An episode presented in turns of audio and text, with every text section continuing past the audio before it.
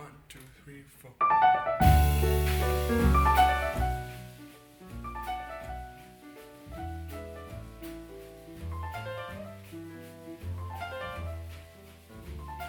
Jay McInerney is the author of twelve books, including Bright Precious Days, Bright Lights Big City, Ransom, Story of My Life, Brightness Falls, and The Good Life, which received the Grand Prix Littéraire at the Deauville Film Festival.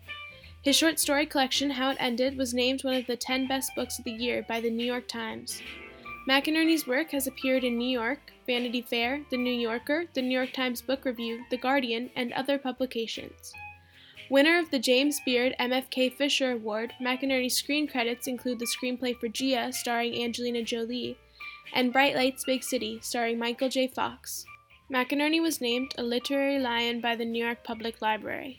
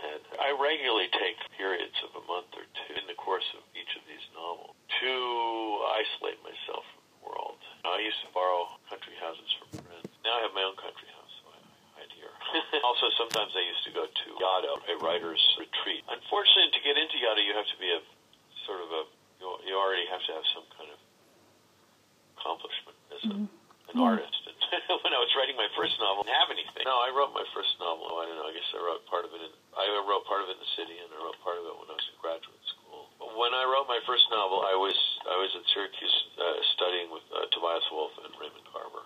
In the summer after my second year there, I Mm-hmm. And when did you know you were a writer? When did you make that decision?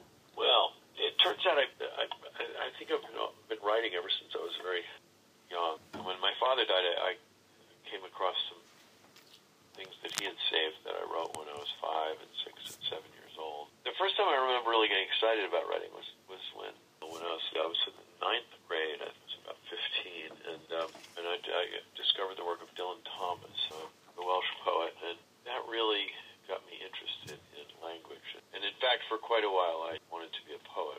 It was only when I got to college, when I started reading uh, Hemingway and James Joyce and people like that, that I changed my focus to fiction. Mm.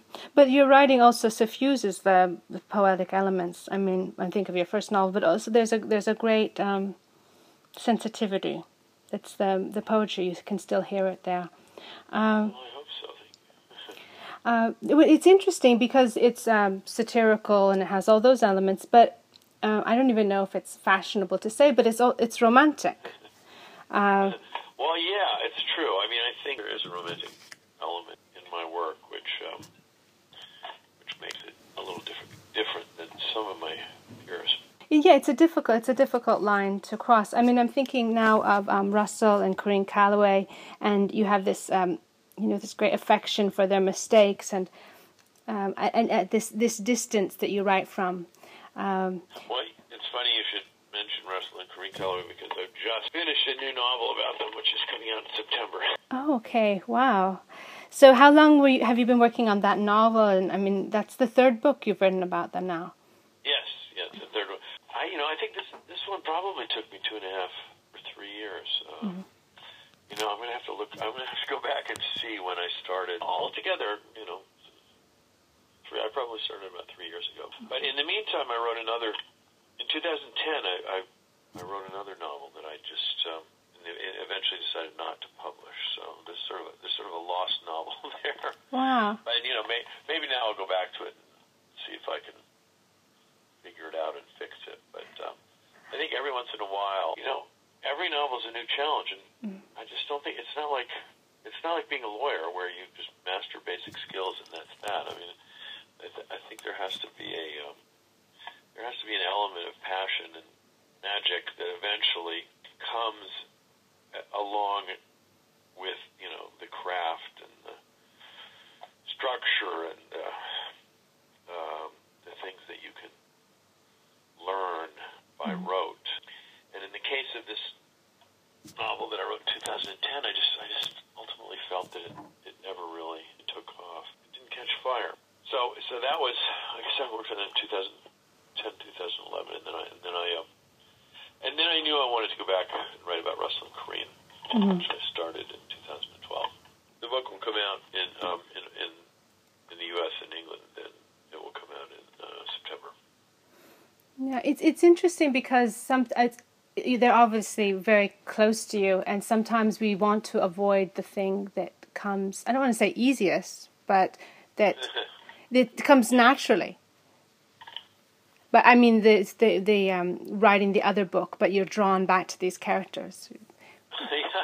Well, yeah, I I realized I realized I was good.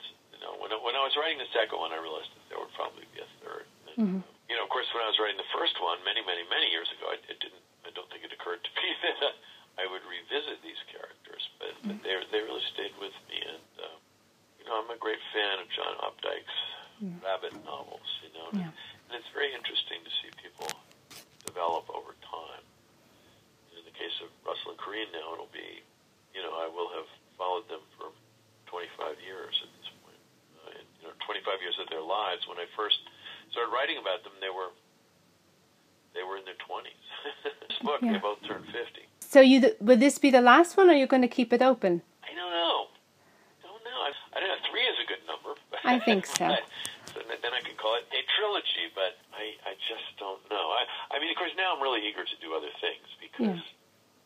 you know, I've been living with them for the last two and a half years, so now, now I want to get away and try try something really different. And um, And I want to write some short stories, and uh, and I want to write. A, also, I I wanted my I want my next novel to be something short and voice driven. I mean, this is a very long, fairly complex novel written in the third person, and um, I'm kind of eager to do a something that's more. Um, You're pretty more good focused. At second person.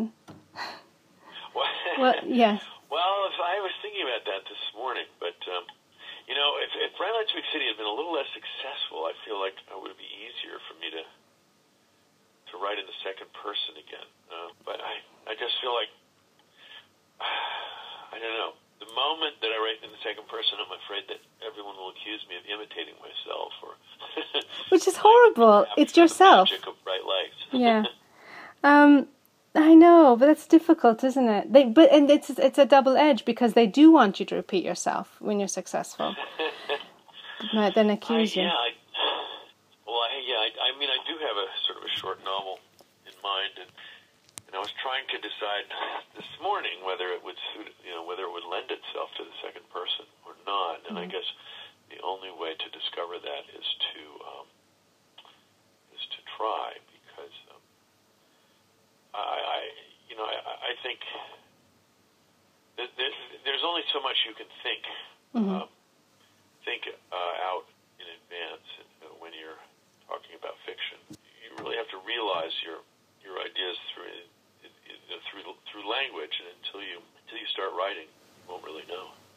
Yeah. Well, I'm I'm very interested in these questions about P O V. Um, maybe if the P O V was An, a female character, it would be less joined to that early well, first and second person. I, yeah, well, I love that. I mean, I don't know if you read my third novel, Story of My Life, which was mm. well, entirely mm. from a woman's point of view, although it was first person, not second person. But um, but that's but that's the kind of book that I, I feel like writing now, something that's just very voice driven, whether it's yeah. first or second person. Yeah, you it's know, either first or or second. Uh, is something something that something that is carried by the power of the voice, and that was certainly true of Bright Lights, Big City, and it was true of Story of My Life. And in some ways, those books felt like they wrote themselves. You know, mm-hmm. I mean, I, you know, obviously I worked hard, but but I felt like I was often just carried along by the by the sort of the, the rhythm and the, the power of, of of these voices that I had that I Yes, no, I'm very attracted to, uh, I think people, the the way um, television is changing and the way everything is changing, I think people are very attracted to that voice-driven narrative uh, because they they receive the rest in these other mediums, um, the great distance. But, yeah, I'm being... It's true, yeah, that's true. Yeah. Um, then there's an interest, um, you would like to talk a bit about the story of my life, and I know it was based on Real Hunter. Um, well, it wasn't. Oh, excuse me, I don't know. I mean, I mean vaguely. I mean, I, it, you know, it's, it's fiction. I just, yeah. you know, uh, I, I dated this girl, Yale Hunter, who, and, and I was sort of fascinated by her and her friends, and it inspired the story. It wasn't, it wasn't, it was, but you know, it, it was a novel. I yeah, just, of course. You know, took took the, you know, took these. You know, partly it was the way they spoke that intrigued me, and so I sort of took these. these voices and kind of ran with it. Yeah. Well, it's it's not a bad thing to be based on, not based, but to be inspired by life. Otherwise, you're just... Yeah. yeah. Well, you know, yeah. Well, it's true, and which, which, which, most, which most fictions are. Mm-hmm. No, it's just that, you know, it's just a little weird the way that that book is getting a little bit tied into this big scandal involving mm-hmm. John Edwards, you know. And really, uh, it's... Uh, certainly has nothing to do with that, but um, but yeah, I, I don't know. I still have a great soft spot for that book, and um, and it's you know, I mean, strangely enough, my you know people like my friend Julian Barnes, who's oh yeah, you, you wouldn't necessarily consider that to be um, his cup of tea, but that's I think that's his favorite of all my books. Strangely wow. enough. No, I can see um, that.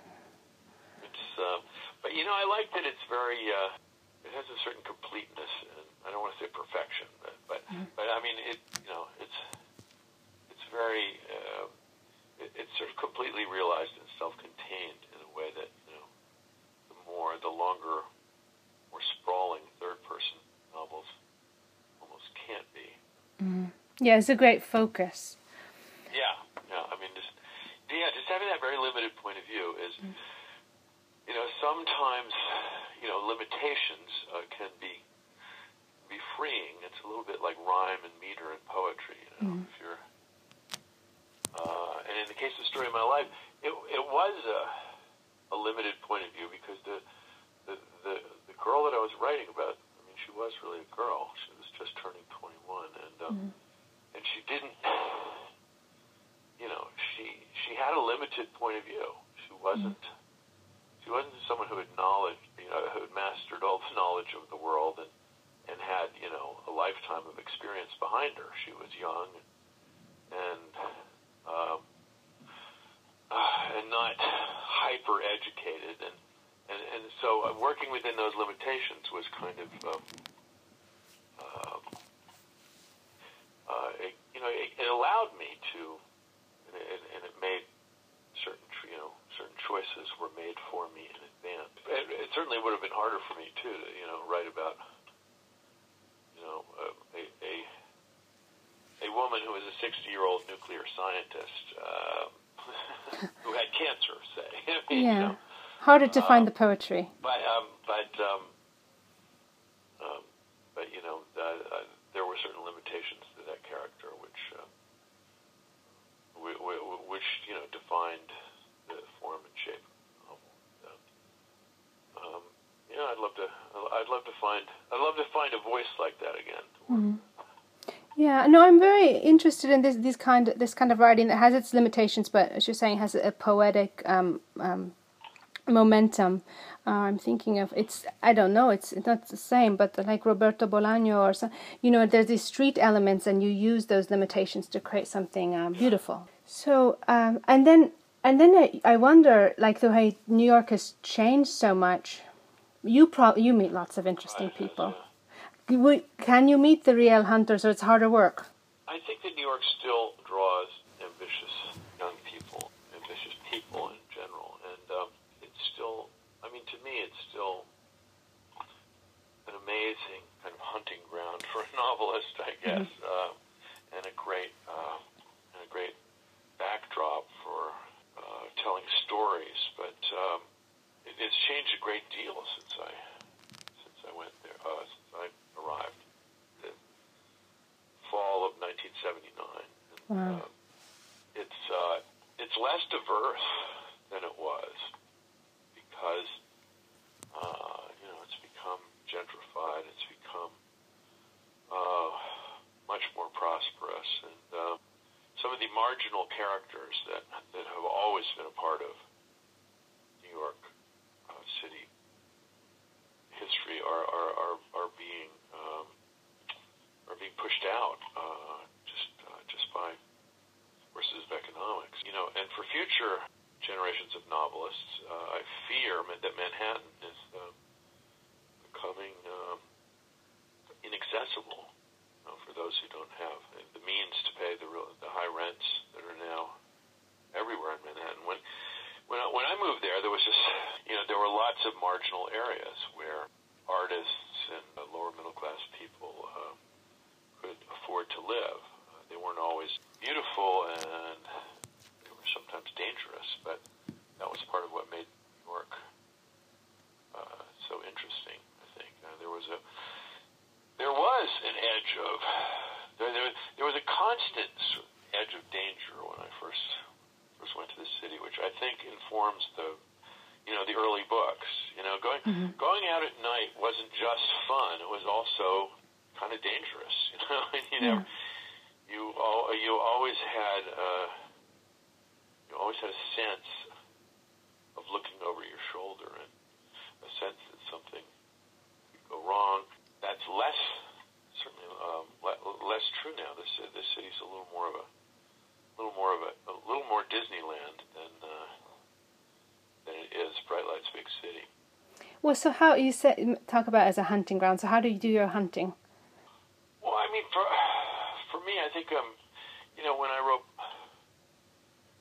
when I in, in the years before I wrote Bright Lights, I was um, you know, I was exploring parts of the city that that weren't that just weren't much written about. You know, the sort of the downtown nightlife scene, you know, which overlapped with um, the the drug scene. Uh, you know, when I was uh, when I first got to New York, um, this is not subject matter that was being explored even by journalists. You know, it was terra incognita, and the culture moved more slowly then. There wasn't social media, and there there there weren't really even any downtown publications when I first uh, arrived. So that you know, I could in this in the in the space of time that took me to conceive and write a novel, I could still deliver cultural news.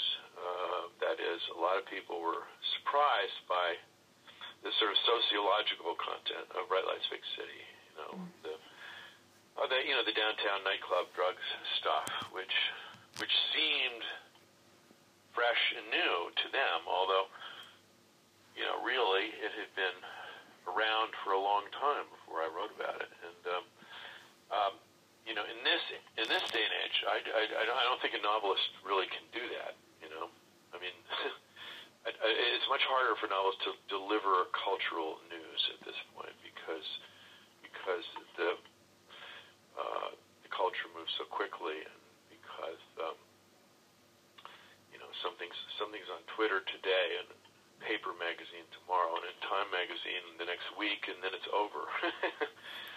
um, There was much, you know, there was a much more uh, leisurely pace of communication then. So I mean, so I think that's another way in which um, you know, writing about uh, writing about New York has changed because I think it's a lot harder to, you know, it's pretty hard to find unexplored areas of the city, and by areas I mean, you know, subcultures. Uh, mm. uh, as well as neighborhoods, you know. Yeah, it's so. What's interesting, yeah, it's always hard to find that that new thing that hasn't been covered. But what I found interesting about your writing is you also write about money and success and class. Yeah. And um, it, I guess literary authors aren't supposed to do that, or but. It's true. It seems. Yeah, I, I, but you are very literary, so uh, they they don't want to tackle it. It's all about earnestness and suffering. Um, yeah, it's it's funny how, you know, um, that kind of that kind of subject matter has has been left to sort of, you know, popular novelists and and uh, oh, I didn't, you know, sort of Jacqueline Suzanne's and mm-hmm. the world. Um, but you know, I mean, to me, at least in the last, you know, hundred years or so, I mean, you know, certainly Henry James and Edith Wharton, you know, used to write about these sort of the upper strata of New York society, and um, and and I think it's um, it's crazy to turn our backs as novelists on on a on a whole class of people, particularly the class which is more influential than any other. Right. You know, um, for better or worse, the this sort of you know the, the sort of privileged, highly educated residents of Manhattan are you know more influential uh, in the in the lives of everyone than uh, than almost anyone else, and uh, you know they they have. Um, And they have their tribal rituals and their foibles, um, just as any other class does. And, uh, and, and I find them worthy of of examination. You know, um, you know the last person who, oh, one of the last people who really tried was Truman Capote with his yeah. his unfinished and very much unrealized novel Answered Prayers, and it would have been it would have been great to see if he had actually done this, because you know he really he really knew that world. I don't know. Look, I'm a I'm a liberal. You know, my politics are strictly left wing, but but I, I but I but I do feel that there is a there's a kind of a Marxist bias in terms of of of, of academic and literary criticism. Mm-hmm. Whereby the you know the, the, the travails of a of a coal miner are somehow more worthy of attention than the travails of a corporate lawyer, and um, you know, I, I I I think that uh, novelists should be looking at at at, at um, all the social strata. Every novelist should find his own tribe to study. You know, I find Manhattan's elite to be a pretty to be a pretty interesting group to examine. Yeah, and, and it's not been covered as much, so it's it's good. But yeah, I, I don't know the reason for that. But I think also it's because a lot of writers don't come from money. I mean, that they, they don't understand it, so they can't tackle it. Yeah. Well, I mean, just to be clear, I was I was a strictly middle class kid from the suburbs. But, um, yeah, my dad was uh, well, my dad was uh, he was a sort of um, I don't know, a mid to upper level executive, I guess, by by the end of his career, and uh, we had a very comfortable life. But we lived in succession of, of middle class suburbs around the world, really. You know, Chappaqua, New York, and, and Oxford, Oxshott, mm-hmm. England, and West Vancouver, Canada. And, you know, they were all they were all quite similar in some ways. You know, we always you know we always had a sort of a four bedroom house on a, an acre of land, and wherever we were, and. And, um, and you know, we were pretty comfortable. My dad bought a new car every few years, and uh, and I was able to go to the private college of my choice. Like, or the case turned out to be Williams, but, you know, when I went to Williams, I encountered a, you know, I encountered a group of people that I, that I hadn't really before, which is to say, you know, the sort of um, the American plutocracy. uh, I mean, they were, um, you know, I suddenly realized that I was, you know, very much a middle-class kid. And I think it's a good perspective, honestly, because I think I, I think coming from coming from the middle allows you to to kind of look look in both directions. You know, yeah. You know, as a novelist, uh, I, I feel like I can look up or I can look down. I, I, I don't have an axe to grind in either direction. Yeah. No, the outsider status is, is very good. Um, well, or the, the middle status, maybe, I guess that's what you're saying. um, uh, yeah, because, you know, talking to writers, often you find there was uh, kind of early uh, emotional need. I don't know. That's what it seems like. You know, why become a writer? Are you, are you just in love with language, or there's just something? What what what was it for you that? Well, in terms of my upbringing, I should say I I did I. I did move a great deal, like right. almost every year. And uh, me too. It was very unsettling, and it was, uh, you know, and it did make me pretty insecure as a kid. And uh, and I think reading became a real retreat for me, and a real, you know, a, a, a way to live vicariously. Um, when I didn't always have any friends, and um, and you know, reading eventually did lead me to writing.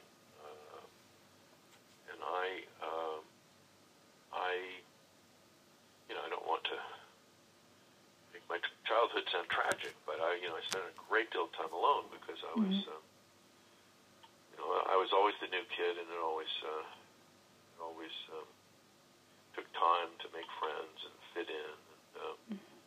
um, and I had a, I certainly had a sense of myself being an outsider um, for uh, a great part of my. Of my childhood, and I think that I don't think that really well adjusted. I don't think socially well adjusted people become novelists.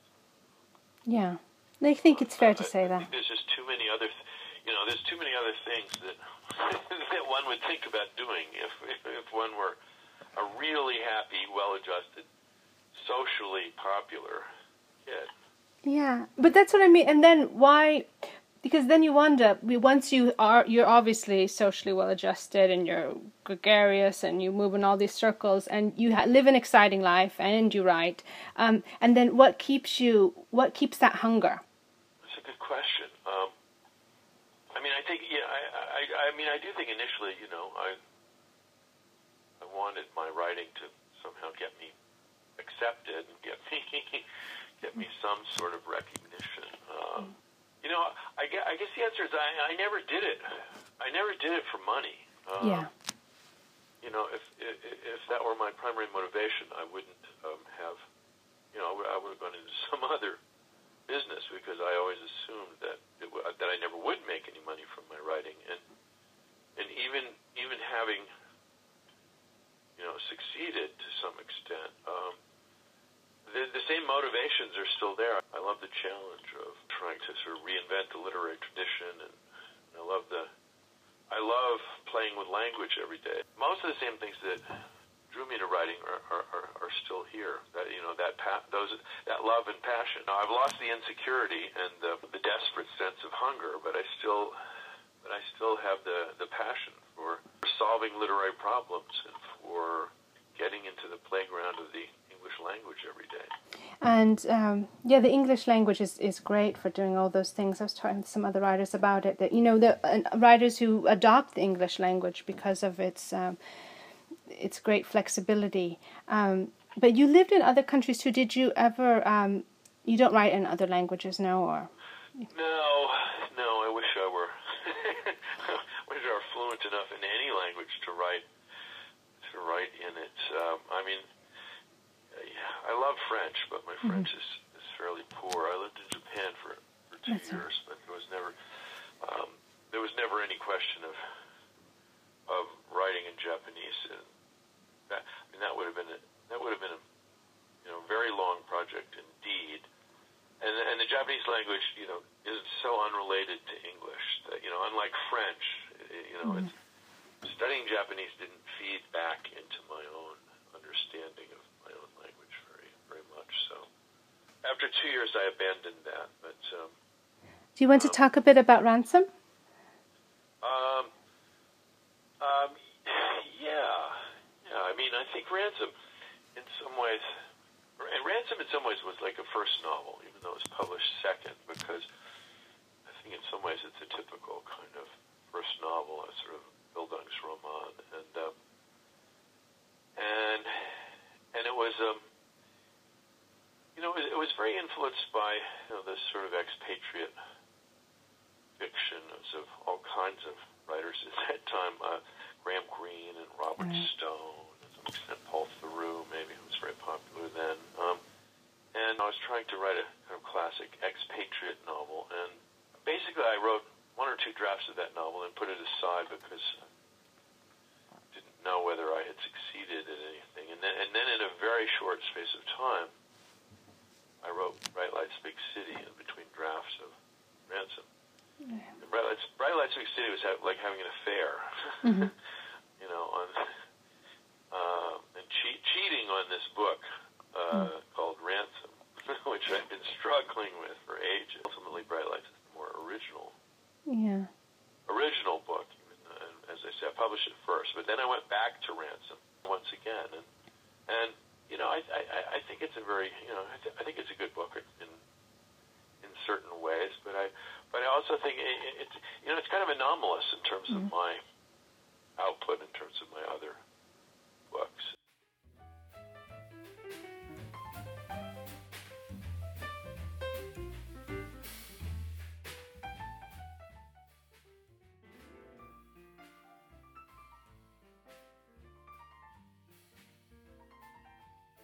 My name is Annie Richard, and I'm an associate podcast producer for The Creative Process. I'm a third-year student at Tulane University studying English and film.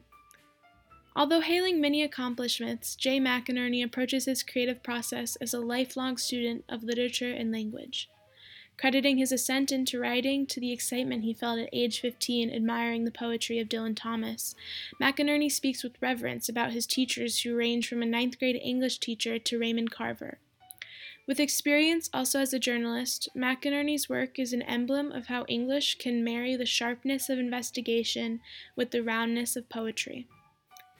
Achieving fame with his first novel at age twenty-nine, I am speaking for many unsure English majors when I say that McInerney is an icon of almost unattainable success.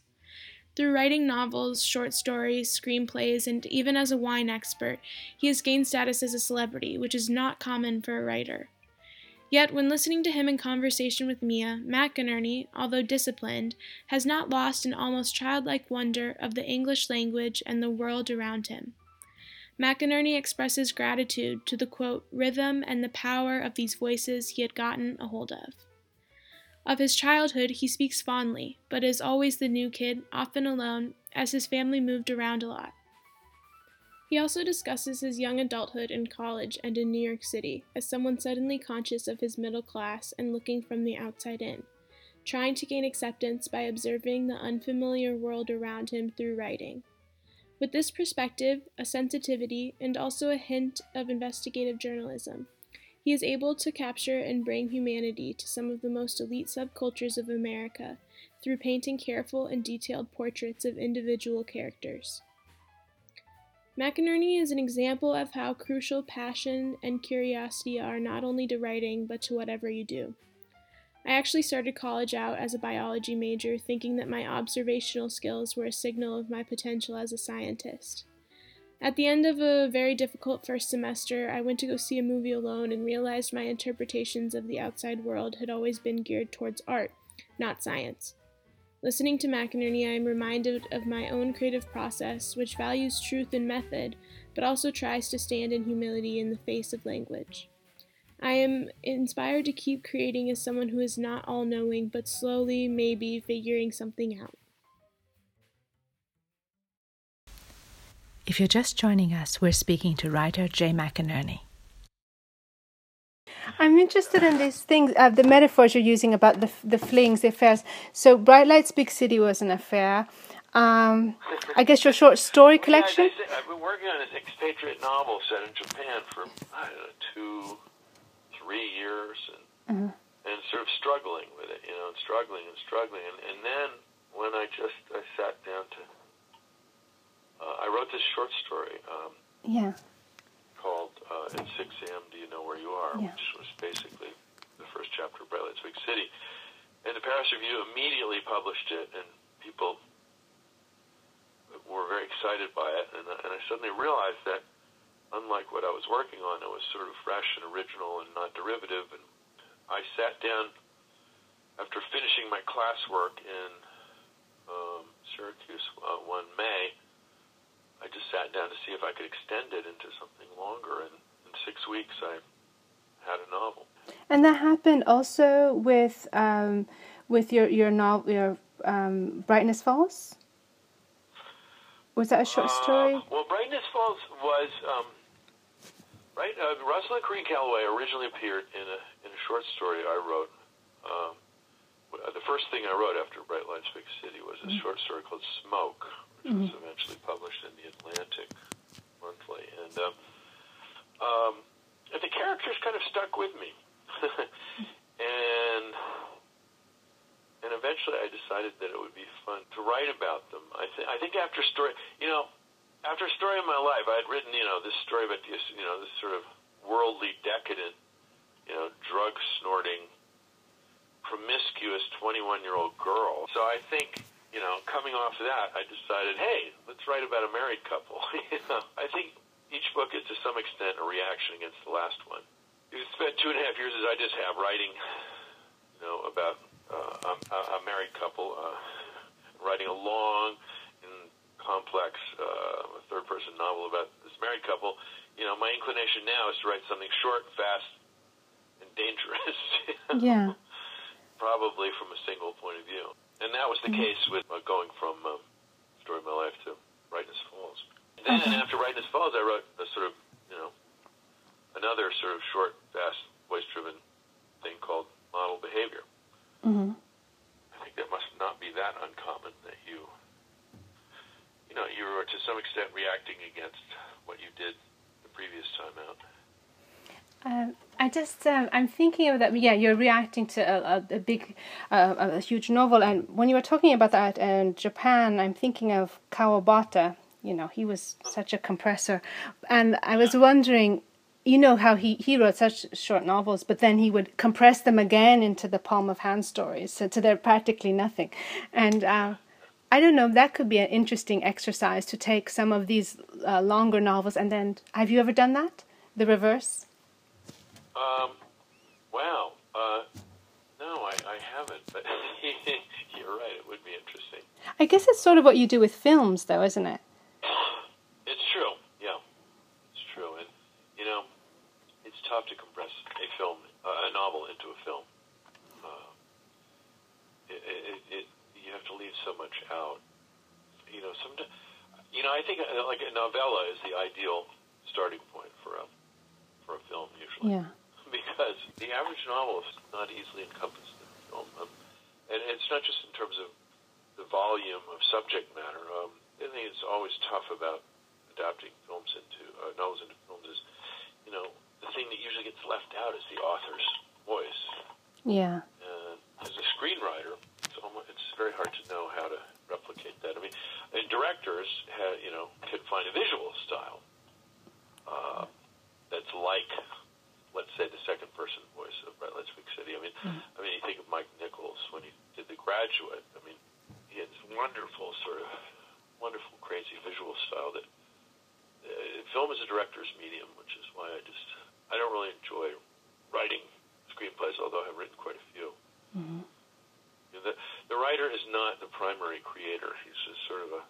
I always say it's you know directing film or, or writing writing for film is like catering the party instead of throwing it yourself. You know, yeah, I back, like that. You're back there in the kitchen and you don't even get to invite the guest. The director is the host of the party. That's weird. Um, yeah, it's the it's the blueprint, and any good director is going to tell you that's the one of the most important things. You know, it's for the American Writers Museum and the traveling exhibition, The Creative Process, yeah? You, you uh, gave a lot of interesting insights, I think, for students. If you want to talk about, were there any other of your books that you wanted to talk about specifically?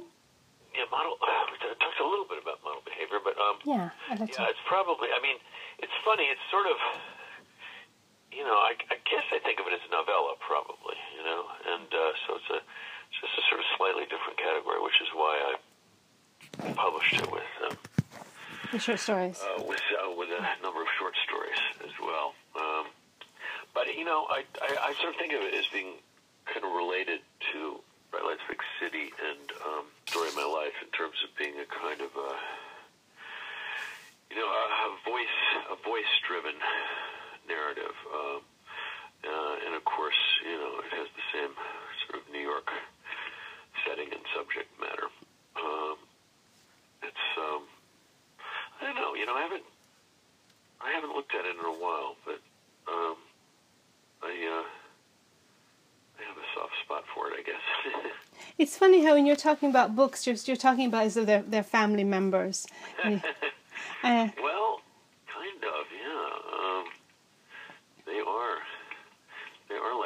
children, you know, um, uh, an awful lot of awful lot of work and passion goes into creating them. And, uh, and then uh, eventually, though, they seem to have a life of their own, you know. It's funny how uh, you send them out in the world and you don't know what's going to happen, but mm-hmm. uh, when, I, when, I, when I go out into the world, it, it's interesting to see when I do a reading or a talk or something to, to see who, you know, Uh, there are different constituencies for different books. You know, sometimes when I see, like, uh, young women sort of coming up to the stage, I, I have the suspicion that they're going to say that they love Story of My Life. Then there are those, um, you know, that that minority that seem to love Ransom, you know, mm-hmm. which, uh, as I said earlier, is kind of an, an anomaly in my mm-hmm. canon. Well, you're, you're growing into your voice then, I suppose. But yeah, uh, I think yeah, I think that's probably a good way to put it. Um, but it's interesting, you know. So yeah, some people would like something more formal. Uh, um, so now, um, but I enjoy your short stories, and they're you're, you're freer, obviously, to do that. Are you um, are you tempted to do another collection or? Definitely, definitely. I love short stories, and uh, I've been saving up some some. Uh, some ideas for, you know, I have a little file, mm-hmm. um, you know, which you, um, with with little anecdotes, which I hope, plan to expand into short stories. And I don't know if it'll be the next book, but I'll definitely, um, I'll definitely publish uh, some more short stories soon. You know, I really, I really, I really love short stories, and um, I, I still think it's surprising that short stories um, don't get more attention because they seem so well suited to, you know, to the era and to mm-hmm. the shorter attention spans of the of the century and to uh, and to the internet for mm-hmm. that matter, you know. Um, but you know, it's it the, the, the short story is still a sort of um, you know, a sort of lesser uh, cousin to the to the novel, and um, uh, you know, with a few exceptions, like you know, Raymond Carver, uh, mm.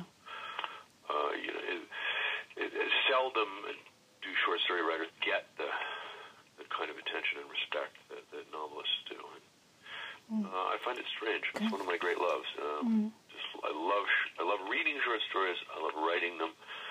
Uh, I think it's hard, but um, I, I'm definitely gonna, I'm definitely gonna publish a collection in the, in the near future. Yeah, that's something we all have to solve: how to market short stories. Because I think you know people who love literature really love short stories, but that number is shrinking, unfortunately. Yeah, yeah, the I need, you know, it seems like I, I don't know if the outlets for them are shrinking. But, you know, in terms of you know maybe. Maybe the internet has, has redressed the balance now, uh, but certainly oh. for a long time there were fewer and fewer places to to publish serious short stories. Um, and um, but you know I'm I'm determined I'm determined to be one of the practitioners. Yes, no, it's lo- it's it's a lovely place to play with ideas, and as you see, yeah, yeah, um, it, it's true, yeah, and it's not a you know. And it, uh, there's also something, uh, you know, having just finished a very long, you know, having just finished a one hundred twenty thousand word novel, um, mm. wow. I, I just love the idea of, like, sitting down in the, in the morning and, you know, maybe, maybe committing to, like, three or four days' work instead of mm. two and a half years' work. Mm. It's, um, you know, it's kind of like a one-night stand in the best mm. sense. Yeah. Um, I was wondering, it's also, you're at a very interesting moment because I don't get an uh, opportunity usually to interview a, an author when they've just finished a book. Like, yeah, yeah yes, yesterday was literally the day that I finished the final editing. Um, or I finished the final editing the night night before I talked to you. So. Yeah. Well, what does that feel like? Well, it's, uh, guys, it's just, uh, I feel like a great weight has been lifted. Um I mean, I mean, it was, you know, it's kind of exhilarating too to mm-hmm. um, finally do the, you know, sort of do the, the final uh, polish on the final paragraph for what's pretty much the last time. I mean, I mean, they, you know, there's still the copy editing stage, but that's that's kind of more bookkeeping than it is writing, and um, it's um, I don't know. It's very, it's very, fortunately, I felt very exhilarated when mm-hmm. I finished. And um, wow. I think I told you yesterday mm-hmm. about a novel that I wrote in twenty ten, twenty eleven. Yeah. And one of the reasons that I realized that it probably wasn't good enough to publish was that when I when I finished it, I didn't I didn't have that exhilarated feeling that I almost mm-hmm. always do. Um, mm-hmm. uh, and I didn't sort of you know rush to my desk in the morning for the last few days, and I didn't. Um, I just didn't get that great feeling of, of satisfaction that that, that that that should come with the, mm-hmm. com- the completion of, of a of a worthy project. Do you mind me asking how many? Because I was interested. I'm here. I'm like giving not advice, but throwing out ideas. But I'm interested in the problem solving. And oh, how many pages was that novel? Well, at, at typed pages, it's mm-hmm. uh, five hundred forty-eight at this moment. Wow. Okay. Uh, probably. Uh, I, you know, I, it, curiously enough, it, it seems to me like it's about the same length as its two, as the two uh, earlier installments of, of what's now a trilogy, um, mm-hmm. uh, which means I think it's going to be a four hundred something page book. I mean, definitely on the longer side, but you know, when you consider some of the some of the tomes, that yes. it's a lot shorter than The Goldfinch or yeah. or Freedom. Yeah, no, that's not, that's not for for covering a span of life. It's a lot shorter, yeah, but it's it's shorter at mm-hmm. least. Uh, but you know, it's still a pretty long, still a pretty long book. You know, this is one of the, you know, I, I think sometimes there there are two types of novels. That there's, there's a type of novel where you know uh, you have to leave out more than you include, and you mm-hmm. have to sort of forget a lot of what you know yeah. in order to really make it shapely and. and um, and fast-paced. And then there's, you know, what Henry James called the loose, baggy monster, the, mm. the, the kind of novel where you try to put, put in everything that you know. Mm. And I guess the novel I just completed is more the latter. Mm. Um, you know, I hope it's not loose and baggy, but it's definitely an inclusive. No, it's very nice to spend a long time in someone else's um, consciousness and intelligence. Um, yeah, yeah, I mean, well, I guess the nice thing about the West... last two years or so is I woke up every morning knowing what my job was, you know. Mm-hmm. And mm-hmm. what happens when you finish a novel is that you you kind of have to reinvent your job again, um, mm-hmm. because it's not, you know, it's not like being a doctor where uh, you're exercising the same skills more or less in the same way. You know, I think as a novelist, you just, you, to some extent, you're starting from scratch, mm-hmm. you know. So as of, you know, as of like yesterday, I'm really not sure what I'm going to be doing wow. for the rest of my life, except I feel certain that I'll start, start another novel or a short story sometime okay. in the next couple of weeks. Okay. That's nice. It's nice just to have that. It, it's the yeah, freedom's it, nice, I too. I mean, it, it is a nice feeling. It's mm. kind of like being at the start of a, of a hike that mm. you've never taken before. You were, you're talking a little bit about Raymond Carver and your teachers. Um, were you ever tempted to teach? Yeah, yeah. I mean, I've done a little bit of teaching. And, and at the same time, I have to admit that my my teachers, you know, Carver, Carver in particular, they kind of treated teaching as something that, that, that was um, a bit of a... a burden and a distraction from their career as writers. And I was fortunate to study with Ray before he became successful enough to quit teaching, which which mm-hmm. he did a couple of years after I started studying with him. He retired, and mm-hmm. um, I always assumed that I would be that I, that I would teach because that's what most writers do to make a living. And um, somehow the success of, of Bright Lights, um, because it was so successful, I was able to move back to New York, which I which has been my my goal ever mm-hmm. since. I kind of crawled away with my tail between my legs um, uh, after getting fired from The New Yorker. And it turned out that between journalism and screenwriting and and and then just the success of uh, of my of Bright Lights and subsequent novels, I just uh, I just never really got around to teaching. I guess I I have done a little bit. I've I've taught for several summers at the New York State Writers Institute right. in, uh, up in Saratoga, which mm-hmm. was founded by William Kennedy, which was great fun, and I'm still in touch with some of my students. I, I, I guess at this point I kind of regret that I haven't taught more. Mm-hmm. You know, it's I'd, I'd consider it, and at the same time I'm also proud of the fact that I managed to support myself without teaching, you know. I think it's not necessarily a good thing that most American writers are teachers. It just in that I think it slightly constricts the vantage point and the subject matter of collectively of American fiction a little bit. I think it's good that some people, some of us are outside the academy, I guess, because there is a sort of ivory tower worldview that may not be entirely conducive to covering the whole range of the American experience. And then, well, there is that risk, and, and talking to Tobias Wolff about that too, there's a risk when you teach too much uh, that you just become too conscious of your process. Yeah, yeah, that may be. I mean, I, I, I don't, as I say, I don't, don't have that problem. But, mm-hmm. but part of me is really kind of nostalgic for, I mean, I'd, I'd sort of love to at least um, teach a semester or two, and maybe, mm-hmm. I don't know. You know, when this book comes out, maybe people yeah. will remember my existence, and I'll get a, I'll get a few teaching offers again. And who, who knows? I'm sitting here right now looking out at N Y U, which oh. is right up, pretty much outside my apartment. I'm definitely looking forward to taking a little bit of time off, from, mm-hmm. but I, but it, I just I, I, I couldn't imagine. Yeah. You know, deciding not to write fiction for me, it would be a very strange kind of emasculation. I don't know. Mm-hmm. Even when you're writing your journalism, I mean, it's fi it's not fiction, but you're you're bringing stories into you when you write about wine. Um. Yeah, I just I don't know. I just um, writing is kind of a little bit like. I mean, it's so cliched, you know, but I mean, it's, I was about to say, like, breathing, but um, mm. but I can't imagine just stopping. Uh, mm. I, yeah, I just think I would have a real identity crisis. I would have a real identity crisis. Mm. But but as I say, I mean, te teaching, I think, is a, is a wonderful and worthwhile activity, and I was lucky to have people like Tobias Wolff and Raymond Carver as my teachers, and and... You know, that might be something I want to explore in the in the near future.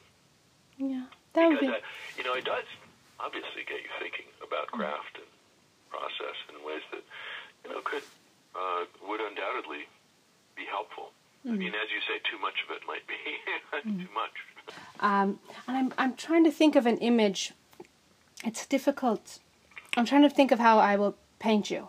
Sometimes uh, writers have told me um, a dream. Or it's, it's hard to condense all your books into one image, but I'm thinking of a New York image.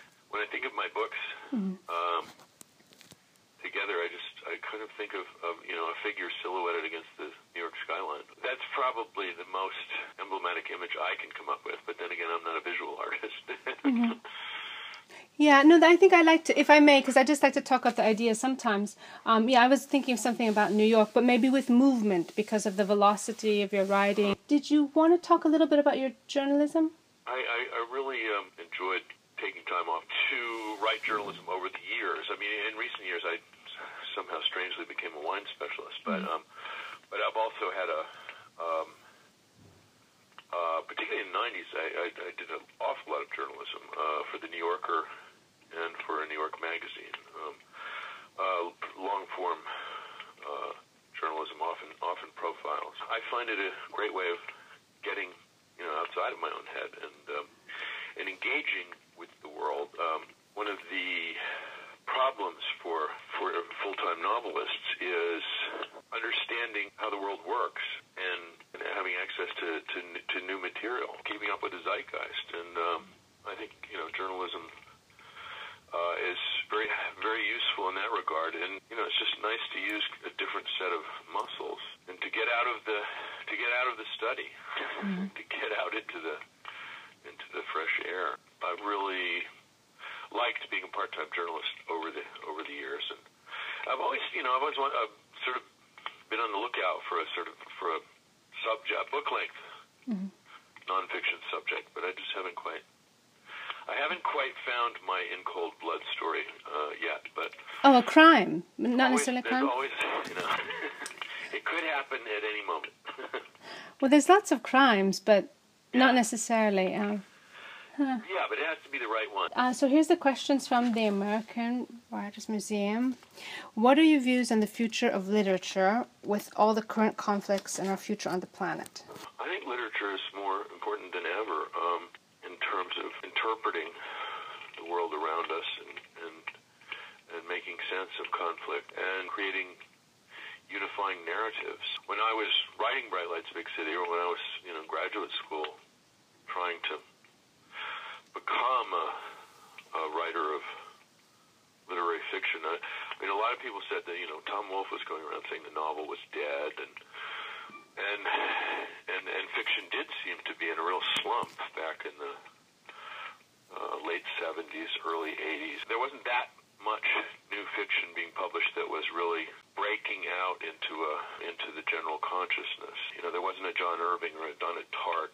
And it seems to me that, you know, when I published Bright Lights and a number of other young writers came to the fore uh, around the same time, that, you know, fiction seemed to, certainly we get a wider audience than, than many writers had in the years immediately preceding uh, eighty-four, eighty-five. And, but I think the wonderful thing is that since then, there's been like, you know, five or six generations of young mm-hmm. writers that have come to the fore, that have found relatively large audiences, and and that have continued their writing careers. You know, I mean, it, it seems to me that, you know, the American novel is, is alive and well and livelier than than ever. And, you know, despite predictions that the internet, electronic entertainment was was going to was going to kill the novel, it doesn't seem to me to have happened. And it seems to me also that literature is more important than ever as uh, the world becomes more interconnected, as the need for communication between cultures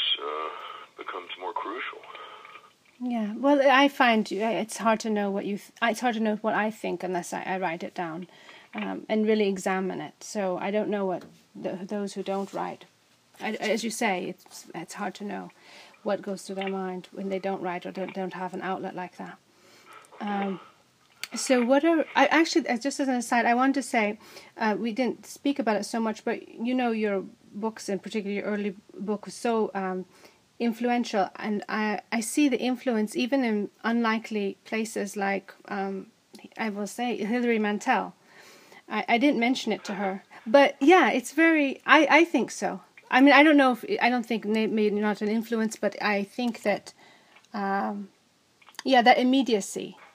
Uh, I, I find similarities, but I don't know if you ever thought of that connection. Well, sometimes it's hard, it would be harder for me to see that, an yeah. objective observer, but yeah. um, but I'm glad you think so. Oh, anyway, that's aside. Okay, so what are your views on the establishment of the American Writers Museum and the importance of the humanities? Uh, I, I can't believe nobody thought of it earlier. It seems to me an, an important and a noble idea, and long, long overdue. Yes. Oh, thank you. And you, you know, it is an Irish guy who who started it. uh, well, naturally. He went back home. He saw the Dublin Writers Museum, and he said, "Why isn't this over in America? We don't have anything like this." And so. I know. It's it's it, it really is. It's a wonderful idea. So, which one or two American books or plays would you yourself recommend to the foreign leaders? That's a little tricky because it, it implies a type of subject matter that American fiction isn't necessarily rich in. That is to say, you know, we don't have such a strong tradition of political novels and of novels that deal with international relations. So I don't know that I would recommend a different novel to foreign leaders than I would to anybody else. But, I mean, if I could only recommend two novels to any foreign person, they'd be like uh, The Adventures of, of Huckleberry Finn and um, The Great Gatsby. Those are good choices. Who in your childhood, for example, parent or teacher, encouraged you to read books, and which one or two books do you remember most fondly? When I was in ninth grade, I had a, a teacher named Norman Najami. He got me reading poetry in such a way that I was excited, and I really began to think about writing and wanted to be a writer. Um, And that was, uh, and, and and what I particularly remember um, uh, from from that class was um, that he he had us read uh, Dylan Thomas's A Child's Christmas in Wales, and that kind of that kind of really set me off in, in terms of uh, my writing career and, want, and wanting to be a writer and starting to identify as a writer. And um, which books by writers of the other G eight countries uh, have been most important to you as a writer? You know, American literature is to some extent a, uh, an outgrowth of, of, of English literature, mm-hmm. and uh, there are so many English writers that are important to me, I hardly know where to start. Um, although, I don't know, Shakespeare, Thackeray, Evelyn Waugh would be a few of them. Mm-hmm. Um Uh, Balzac has always been a really uh, important writer for me. Mm-hmm. Um, and, you know, I, I, I think, you know, the way that he wrote about Paris had a very direct influence on on the way that I um, that I write about New York. I just love Balzac. I love Lost Illusions. I love Cousin Bet. I love all the, the novels of the Comedie Humaine. I was just thinking the other day that I wanted to dive back into Balzac once I finished my um, once I finished um, this novel. He's probably one of the more important writers for me. In Russia, it's almost impossible to know where to start, but, you know, I mean, Tolstoy, Dostoevsky, Turgenev, um, and Chekhov, are, you know, are among the um, the writers that I read with the greatest pleasure. Well, Japan, I love, you know, I mean, there's so many great Japanese novels, but mm. probably my favorite Japanese novel is, is Snow Country by Kawabata. Okay, so Italy. You know, Moravia, one Italian book would I, would I single out. The Leopard, maybe. Germany is the last one. No, Germany and Canada. I love Thomas Mann's, Thomas Mann's least characteristic book, which is Death in Venice. For Canada, Margaret Atwood, of course, but I also mm. like, uh, I love Robertson Davies. Um, mm-hmm. Well, I, I, I really like the, uh, the Deptford trilogy, which included The Manticore, as I recall. Okay, and, um, and, and good luck with your next project, whether whatever it is. This interview is conducted by Mia Funk with the participation of collaborating universities and students. Associate Interviews producer on this podcast was Annie Richard. Assignment editor is Sorella Lark. Digital media coordinator is Camille Montalino. Wintertime was composed by Nicolas Angelis and performed by the Athenian Trio. Has this interview sparked your creative process? If so, you can submit your creative works to submissions at creative process dot info for an opportunity to be included in the projection elements of our exhibition, traveling to leading universities, or published on our website, w w w dot creative process dot info. Want to get involved in exhibitions or interviews? Email us at team at creative process dot info.